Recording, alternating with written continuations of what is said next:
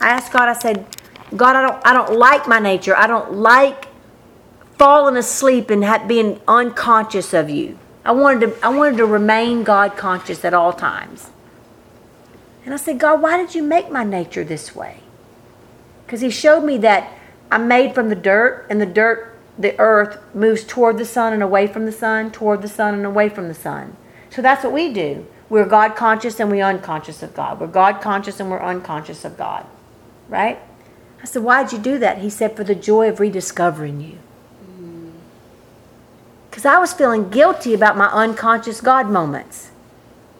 About the moments where my mind wasn't stayed on him.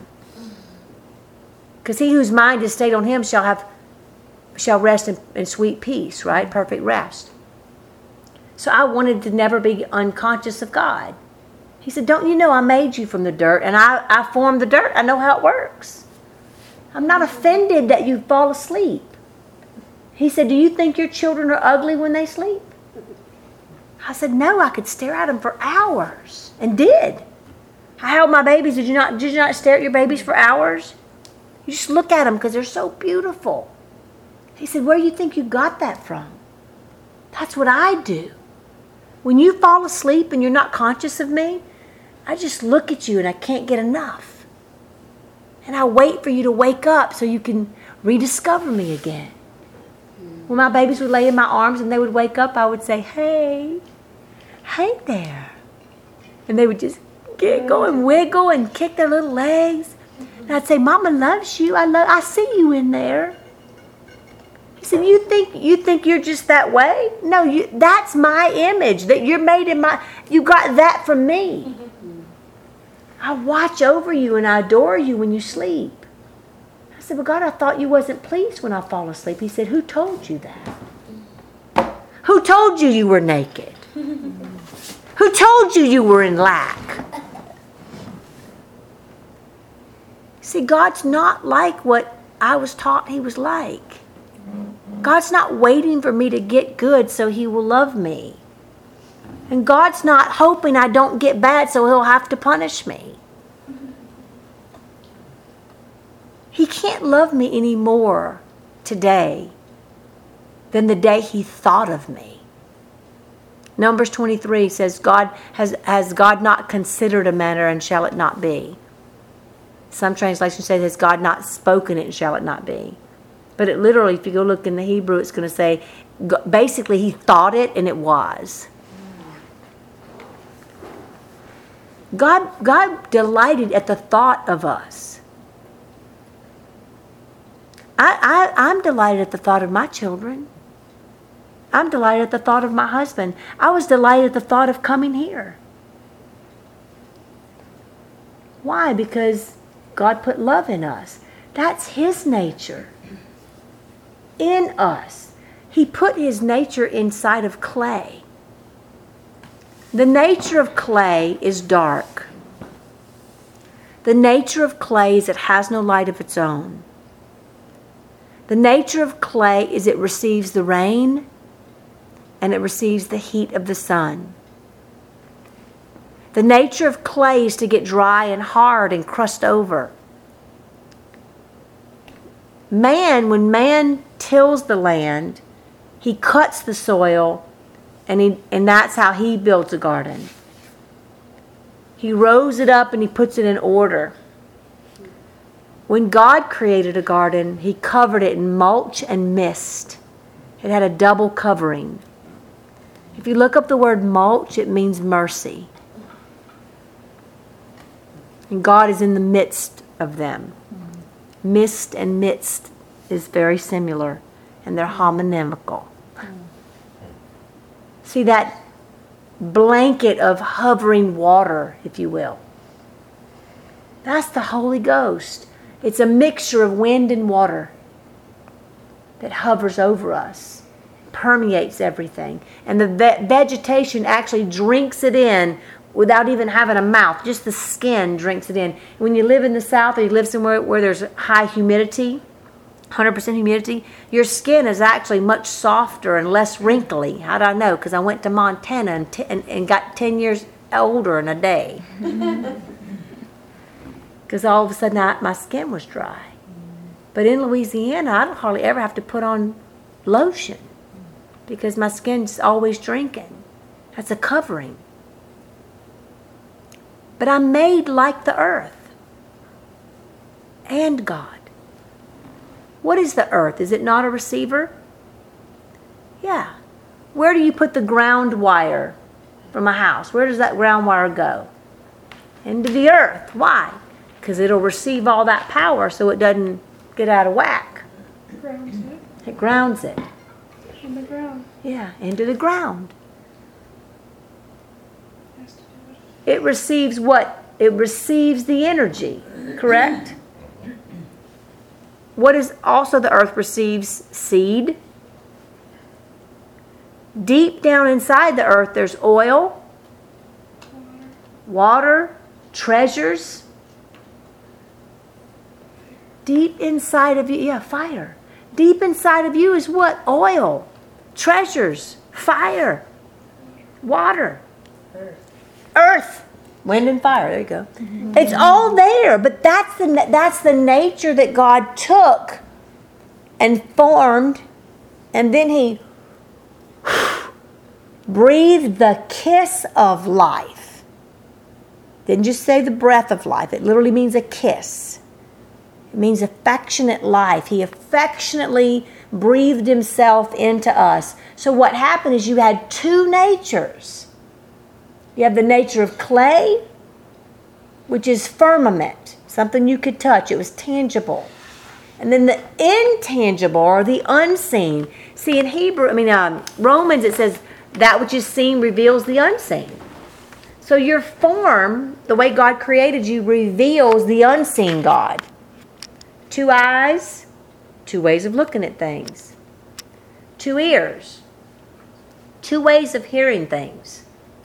Two nostrils, two ways of discerning things. What are those two ways? Life and death, good and evil. That's the two ways of discerning. But guess how many voices there are? One. Guess how many gods there are? One God.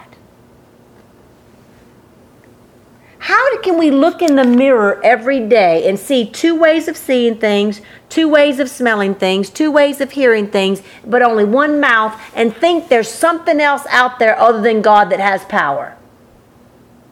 Because some man took Scripture and interpreted it that way, and we believed it, rather than the very creation that God formed us with. We will believe what man teaches us over what God put in His creation. Why? Because we esteem people. That's why. When God took me out of the church and I was pouting, feeling sorry for myself, because I didn't want to be out. I wanted to be in the church. I wanted to be doing all those things. Why? Because it made me feel loved. And God took me out for 12 years. And I said, God, why are you doing this to me? He said, you've been taught by man. Now I'm going to teach you. And when God began to teach me, you know what I did in my pious, pompous, presumptuous self? Argued with Him. That's funny. Yeah. I argued with the one who wrote the Word with the Word. I said, no, God, that's not what the Word of God says. And I'd take him to the Scripture and show him where it was something else. You were just learning. Yeah. I guess that's kind of what my grandbabies do, right? When I told my son where babies come from the first time, I said, God gives Daddy a seed. Daddy puts the seed in Mama's belly, and the seed grows, and you come out the belly. Now, what he heard was God put in Daddy's hand a seed that looks like an orange seed, and that Daddy dropped it in Mama's belly button, and then the doctor took me out the belly button. That's what my son heard. I didn't say that. But that's what he heard. And so then when he got older and he saw a giraffe be born, and he came home and he said, Mama, you better be glad you ain't a giraffe. And I said, well, I'm real glad I'm not, but can you tell me why? He said, you ought to see a giraffe be born. I said, you saw that today? Yes, ma'am. Do you know where they come from? I said, no, where? He said, right out the butt. And they hit the ground. They have to fall 6 feet to the ground. I'm glad I ain't a giraffe. I said, you right, baby, me too. He said, that was yuck. But that little giraffe was so cute. Well, years later, when my son said, Mama, remember you told me when I became big you was going to tell me like more about where babies come from? I was like, yeah, I remember that. Well, they talking about it at school. Okay. So I'm going to tell you. Let's go pile up in my bed. And you get a pillow and I'll get a pillow. And we'll talk. So he's like all happy and I'm like going, oh, help me, Jesus. So I started the conversation like this. I said, baby, do you remember when you said you better be glad you ate a giraffe? He said, yeah. And then he proceeded to tell me the whole story. And I said, well, the giraffe didn't come out the butt. He said, oh, yes, it did. I said, oh, no, it didn't. And I gave him an anatomy lesson, which I won't give you right now. And he started crying. He said, you lied to me. I didn't come from there. You didn't tell. You said God gave Daddy a seed and put it in your belly button like an orange seed, and that God took you out your belly button. I said, nope, I didn't say that. That's what you imagined in your head. I told you God gave Daddy a seed. I just didn't tell him I didn't tell you where he put it. You imagined that he put it in Daddy's hand. And you imagined it went in through the belly button. But I never said that. And I said, so now you know where you came out. He said, well, how did I get there? I said, oh, Jesus. So I had to give him another anatomy lesson. He started crying. He was really upset. He said, Mama, are you and Daddy going to have any more babies? I said, no, son, we're not. He said, good, then you don't ever have to do that again. Isn't that amazing? So why am I telling that story? Because that's how the Word of God is for us when we're kids. We interpret the Word of God, and we think it means one thing. And we weren't lied to. Our perception was just not expanded or unveiled. We couldn't see clearly. And so now God is now giving us an unveiling of His Word that is actually declared in all of creation. And basically what God showed me when He took me out was that, Angela, you believed what you were told based out of your current perception. And the teacher that taught you taught out of their perception. I'm now teaching you and I'm showing you in all creation based on Romans 1 and 20. How do you think Solomon knew what he knew? Go study how Solomon knew. He knew by looking at creation and God revealed it to him. And that's what's happening here today. I'm talking to you about the evening. I'm talking to you about God said, if you who are evil. He didn't say, those of you who act evil sometimes. If you, the ones who are evil, can give good gifts to your children. How much more I, God, your Father, who's always good, will give the Holy Ghost to those who ask? Would you give your kid a stone if they ask for bread? Would you give your kid a snake if they ask for a fish? Why do you think I'm doing bad things to you? I gave you a Holy Spirit. You have made that incorruptible glory of God corruptible by calling it a man, a beast, a creeping thing, and a four-footed creature. You did that. And I gave you over to a strong delusion. Why? Because you didn't believe I was good. You didn't believe the truth. How do I know that we didn't believe the truth was good? Because if we thought it was good, we would not run from it. We think the truth is bad. That's why we run from it. Well, guess what? There is something called the kabod of God. K-A-B-A-D. And you know what David said about the kabod?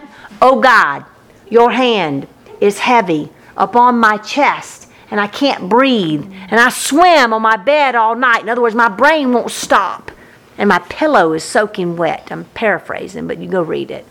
That's called the kabad. Out of the kabad, like a seed under the ground would represent the kabad, the dark place where you can't see God. You could just feel the of the heavy weight of his hand.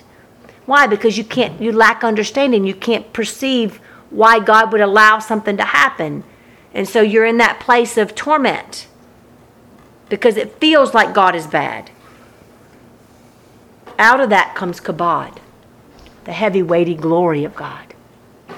The kind that you're so drunk on love you can't walk, that the ministers couldn't stand to minister, that you're just smitten with love. But that kind of glory came through the kabad. Just like a lily, where does a lily come out? Out of darkness. Where does your nutrients come from? Out of darkness. Where does a baby come from? Out of a dark womb. Through what? Travail and labor. But yet, for some reason, we think that the glory of God in our life is going to come through a poof, a wave of a wand.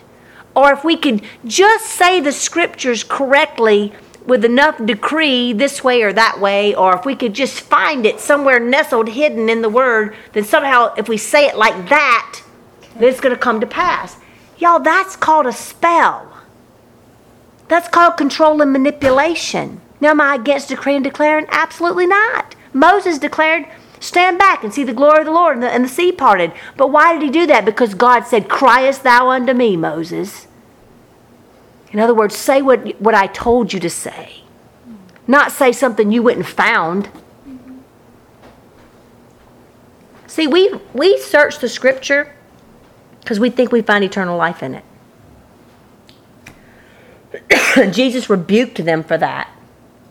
He rebuked me for that. I'm studying, looking for answers, and God says, you studying that because you think you're going to find me in it. He said, Angela, I'm alive. I'm the living word. I'm the manifested living word. I'll teach you all things by my Holy Spirit. Y'all, that's what God wants us to walk in. He wants us to hear him. Hear him clearly through the power of the Holy Spirit, and then speak what we hear him say through the passion and emotion in our heart because it's so filled with love. Every time Jesus healed somebody, the Bible says he had compassion on them and healed them. It says he didn't say anything unless he heard the Father say it. He didn't do anything unless he saw the Father do it.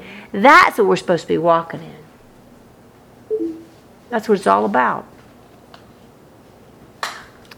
Thank you, Father. So are we going to continue to call Eve bad? Are we going to resist the inside part? Or are we going to move forward and go into those inward parts and watch God manifest? Why? Just like a seed coming up out of the ground. The very same thing.